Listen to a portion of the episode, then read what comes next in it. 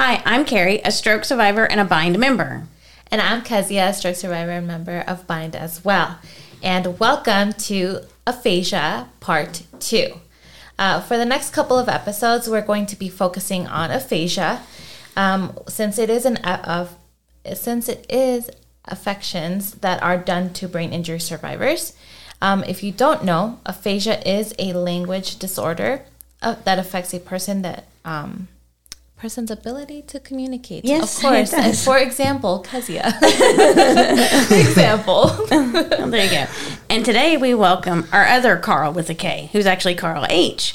And you may remember Karl from, again, season one. He was our very first guest on an episode back in March where he talked about what is brain injury. So, but today, again, we're going to talk with him about his experience with aphasia and how his activi- the activism that he does to share what aphasia is to those that are not affected by aphasia. So, welcome, Karl. Well, thank you for having me. Welcome to Bindwaves, the official podcast of the Brain Injury Network of Dallas. I'm Brian White, Bind's Executive Director.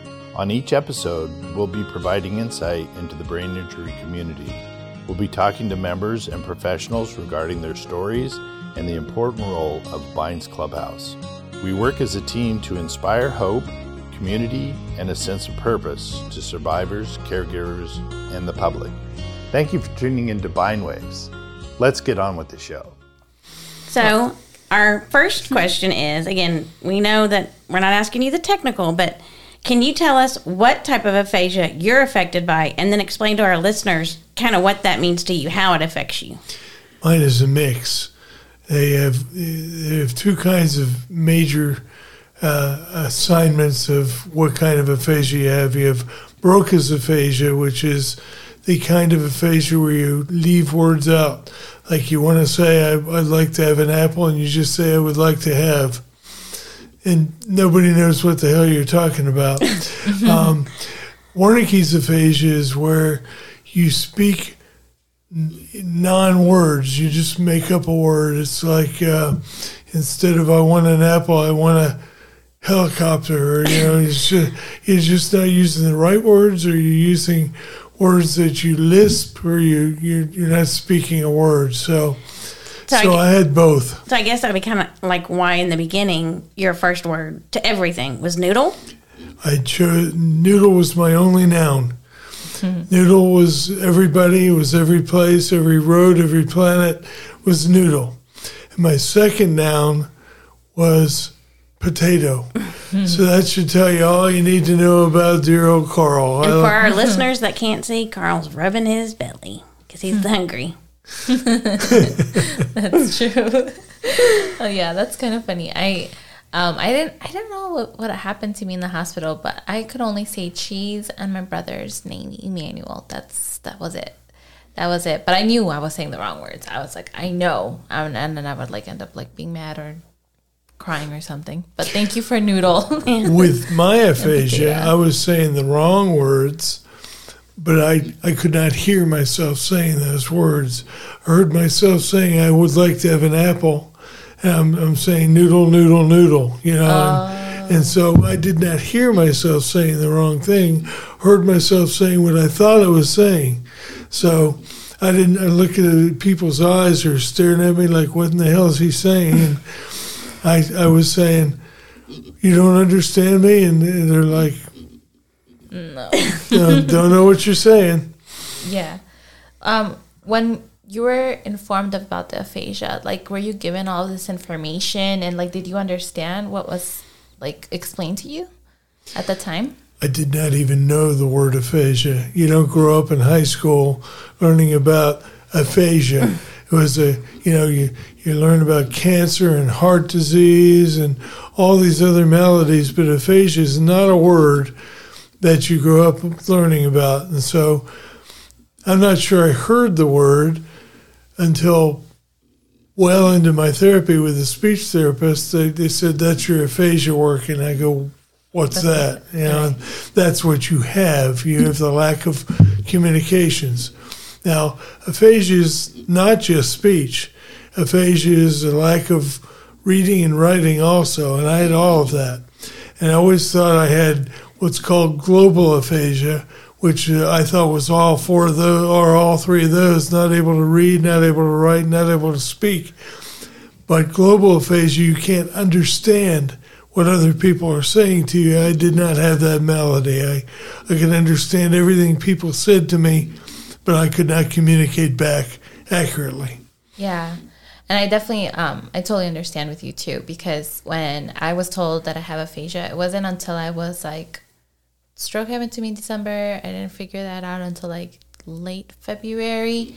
And like, I was like, all right, whatever that is. And then my family too, like, no one had any idea what that meant or what that was, or does that mean it's forever, or like, yeah. it That's what very you worry about. Yeah. Because you're not communicating and you think, is this forever? Right. And now look at me. Yeah. You can't shut me up.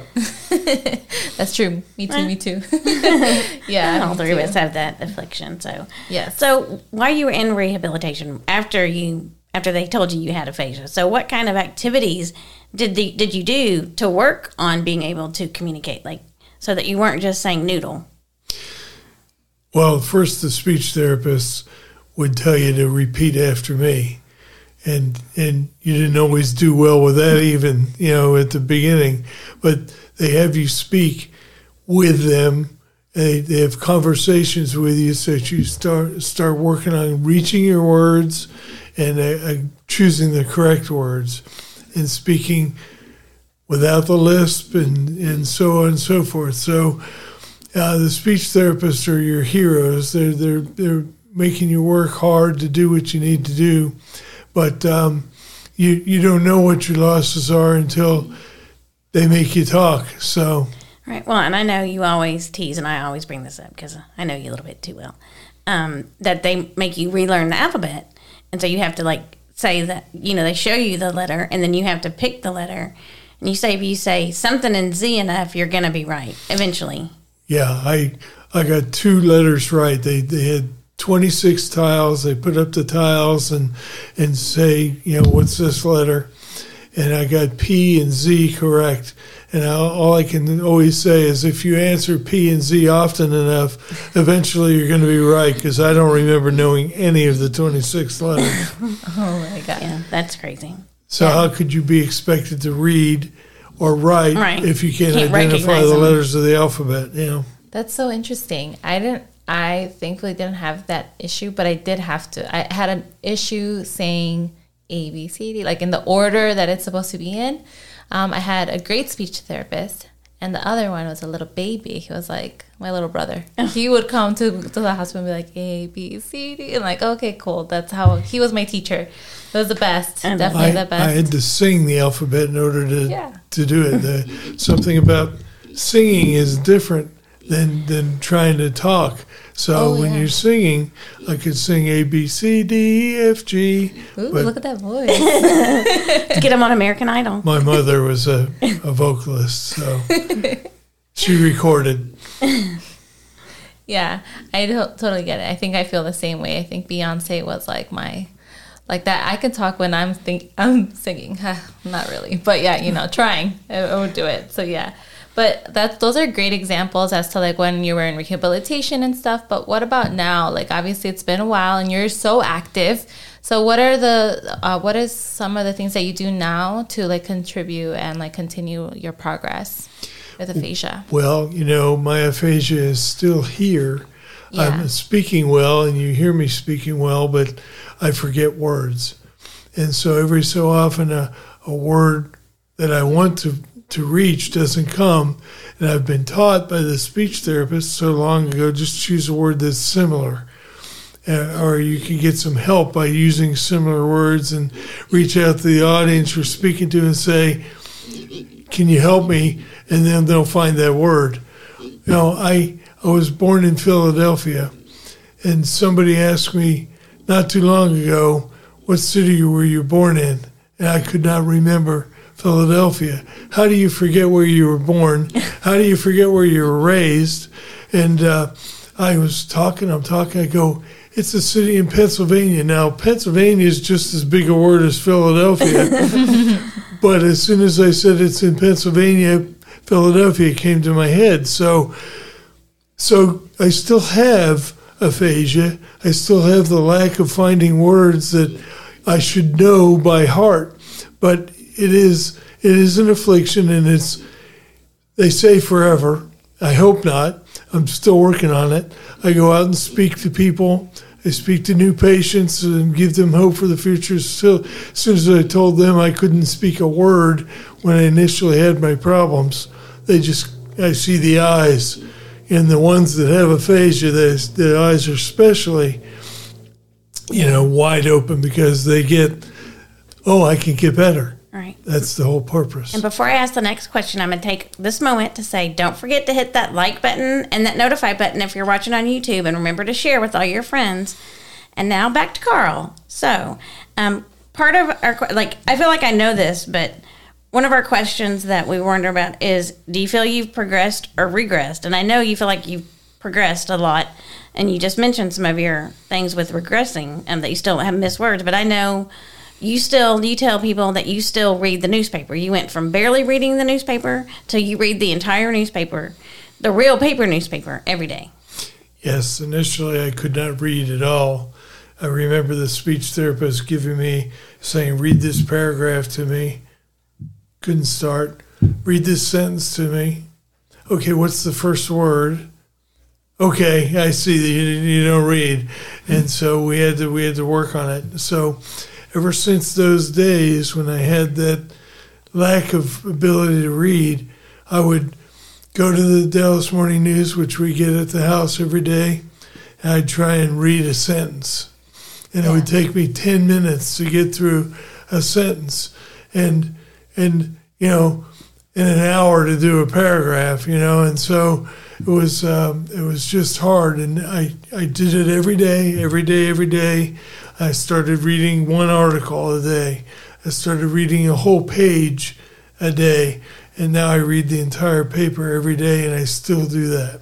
Yeah, I think that's awesome. And I think that's, I think on a personal basis, right? That's a great tool for you to be, hey, I'm going to continue doing this continuously all the time, you know? Um, and I think that's awesome that you read the real newspaper. like I, I'm already very like, wow, like yeah, with the tiny little fonts, really cool. Um, but like, is there any any other tools that you think would be really great that you currently use, or that you would like to add on to uh, really help you with the aphasia? I think the whole goal to aphasia is persistence. You, you know, the problem with not being able to speak well is you get those eyes that I mentioned earlier. Somebody's looking at you like, what is wrong with this guy? And so you're apt to, to quit. You just don't want to talk in public. And so you have to beat that. You have to, you have to take it on personally that you're going to continue to talk to people and continue to work on it and continue to work with that person you're talking to until Yeah. you get it right. And uh, as long as you are persistent, it will you'll win. And I tell that to all the new patients. I say, if you have aphasia, just keep going. Right. Keep going. Don't stop. It, it the brain is amazing. It, it reconnects to all those things you used to know. I always say, you know, they, they say you learn something new every day. Well, when you've had a brain injury, that something new you learned that day might be something you used to know Right. before the brain True. injury. So, uh, I just, I just believe in that wholeheartedly. Yeah, and I'm going to say this. I said it talking to other Carl earlier. You know that our brand purpose is purpose, com, purpose, community, hope, purpose, community. I was doing backwards. I might have still said it backwards, but y'all know it doesn't matter. I don't even have aphasia, just a brain injury. um, but so you have your purpose in going out and sharing about aphasia with the community, as well as you also go and interact with the police officers association and talk to them about aphasia. Tell us a little bit about that and how you got involved doing that. Well, I'm not. I can't take credit for starting it. Jim started it. He he had aphasia, and he he heard about a story, and I'm going to tell the story about the Dallas police. Um, a woman and her new husband were, were the, the the new husband was fighting her son that she had with the first husband, and they she thought they were going to kill each other, and so she called 911 to have somebody come and help. And so she called 911, dialed 911, didn't talk because she knew she had severe aphasia. and just put the phone down. I didn't know the police could find you as long as the phone is working. And apparently she did. I guess she saw enough, uh, you know, on, on the TV Right. to, to to figure that out. So she put the, the phone down and walked outside, was pacing up and down on the sidewalk. And the police came and said, Are you the one who called 911? She nodded. They said, What's going on? She pointed at the house. They said, Something's going on in the house. And she nodded again and said, What's going on? And she pointed at the house again because she didn't want to speak because of the aphasia. And uh, eventually they said, We've got to know before we can go in. And, and she started to speak. She sounded like, you know, the lisping of the words, sounded like you've been drinking. They arrested her for being uh, mis miscalling an, an emergency. So, Right. so she went to jail for 18 hours before they figured out she had aphasia. And, and so the police, Dallas police, now have an interest in understanding aphasia. I go speak about once a quarter to the new, the new uh, members, and I speak once a year to the existing members, and uh, and and talk about aphasia and what it is, and my personal experience with being stopped by the police and having aphasia. I would pull out what I have on my on my keychain. I have something that says I have aphasia. It's not a lack of intelligence; it's a lack of ability to speak, and uh, help them out. Right. Yeah. Yeah. I think that's actually um, one of the questions I think given by different uh, listeners and followers was just like, how does aphasia affect your safety? And I think that was a great example, you know, like how it could be affecting it. But can you partake a little bit more on safety and having aphasia and how do you respond to that? Well, when you're alone and you have aphasia and you've got something you need to call somebody about, you're scared to death to make that call because you don't think they're going to understand you, but you kind of have to do that call. So that that is a safety issue. If you're left by yourself and you have aphasia, you got serious problems. Use a computer if you don't have reading and writing problems to, to send your message. But Yeah. but you know it, it is what it is. And maybe learn how to text back. Well, I would have that would be helpful. Yeah.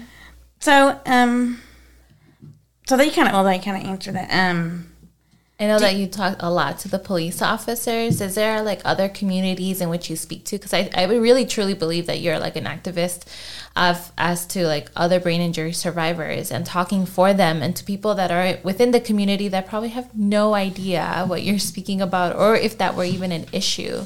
Do you speak to other parts of the community to do some more We've, education? we've been to churches. We've been to uh, um, community meetings that you know to tell them about aphasia. I I don't know if you know, but there are there are at least two hundred thousand people in the Dallas Fort Worth area that have aphasia. Oh, wow. I never realized that until I heard it recently, and uh, and so the odds of you running into somebody with aphasia are pretty good. And so, you know, we, we just ask the people to understand aphasia and to take care of people that they know that have aphasia, that give them your phone number. And, and if they call and they just start speaking badly, you just go to their house. Just go and, and find out what they need.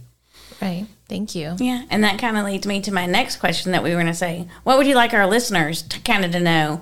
Something specific. You kind of covered all those about aphasia, but and how they should treat someone with aphasia. Not just if they know someone that if they call you and start punching numbers or talk gibberish, just go to them. But just the general public when they run into someone with aphasia, that instead of just giving them the dead eye look or like you look like you're crazy and don't know what you're talking about, so I'm not going to talk to you. What would you? I don't know. What kind of advice would you give to our listeners and to other people? Like, how should you react, treat? if you see somebody that has aphasia, difficulty speaking, uh, the first thing that you do is give them time to answer your question or to, to respond to you. They need time to find the right words. As I said, Wernicke's aphasia, you, you use the wrong words a lot of times, and, And Broca's aphasia, you don't you leave words out. So give them time to respond to what you've asked.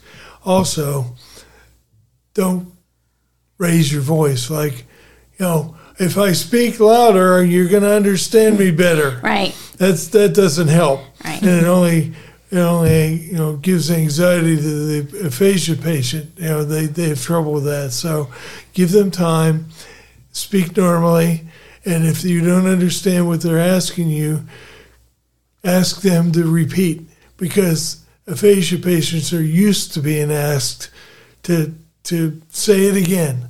Uh, maybe I'll understand it if you say it again or use a different word or something. And so give them time, give them the ability to to uh, to repeat their their answer to you so until you understand it. And don't don't pretend you understand it and answer something wrong that that upsets them that they didn't get their point across. So make sure you understand what they're saying. Repeat to them what you think they asked you and they can nod and, and you say okay well here's my answer Awesome. I think that was a great uh, way Yeah. to end this conversation because that's great news. And honestly, everyone should be repeated that Yeah. all the time, Yeah. consistently. Repeat, repeat, repeat. Absolutely. And thank you so much for joining us, Karl. And remember, this is Karl H. Early part one was Carl K. But you can reach Karl H. if you have more questions for him or you're curious about having him come and speak to your group, your activity, or your listeners. If you have something like the Police Officers Association or anything like that, you can reach him at info at thebind.org and we will get him contacted to you. And again, we'll put all of that information in the listener notes when we post the podcast. So this is Karl H. Thank you. And thanks, Again- Karl. again thank you for having me Yes, thank you so much for being here. And like we also have shared, um, if you would like to contact us, the hosts of Bind Waves, you can contact us at our email um, at bindwaves at thebind.org.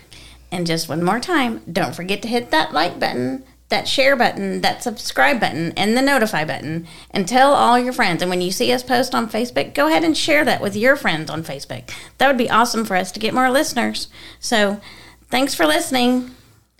Until next time. Until next time. We hope you've enjoyed listening to Bind Waves and continue to support Bind and our nonprofit mission. we support brain injury survivors as they reconnect into the life, the community, and their workplace. And we couldn't do that without great listeners like you. We appreciate each and every one of you.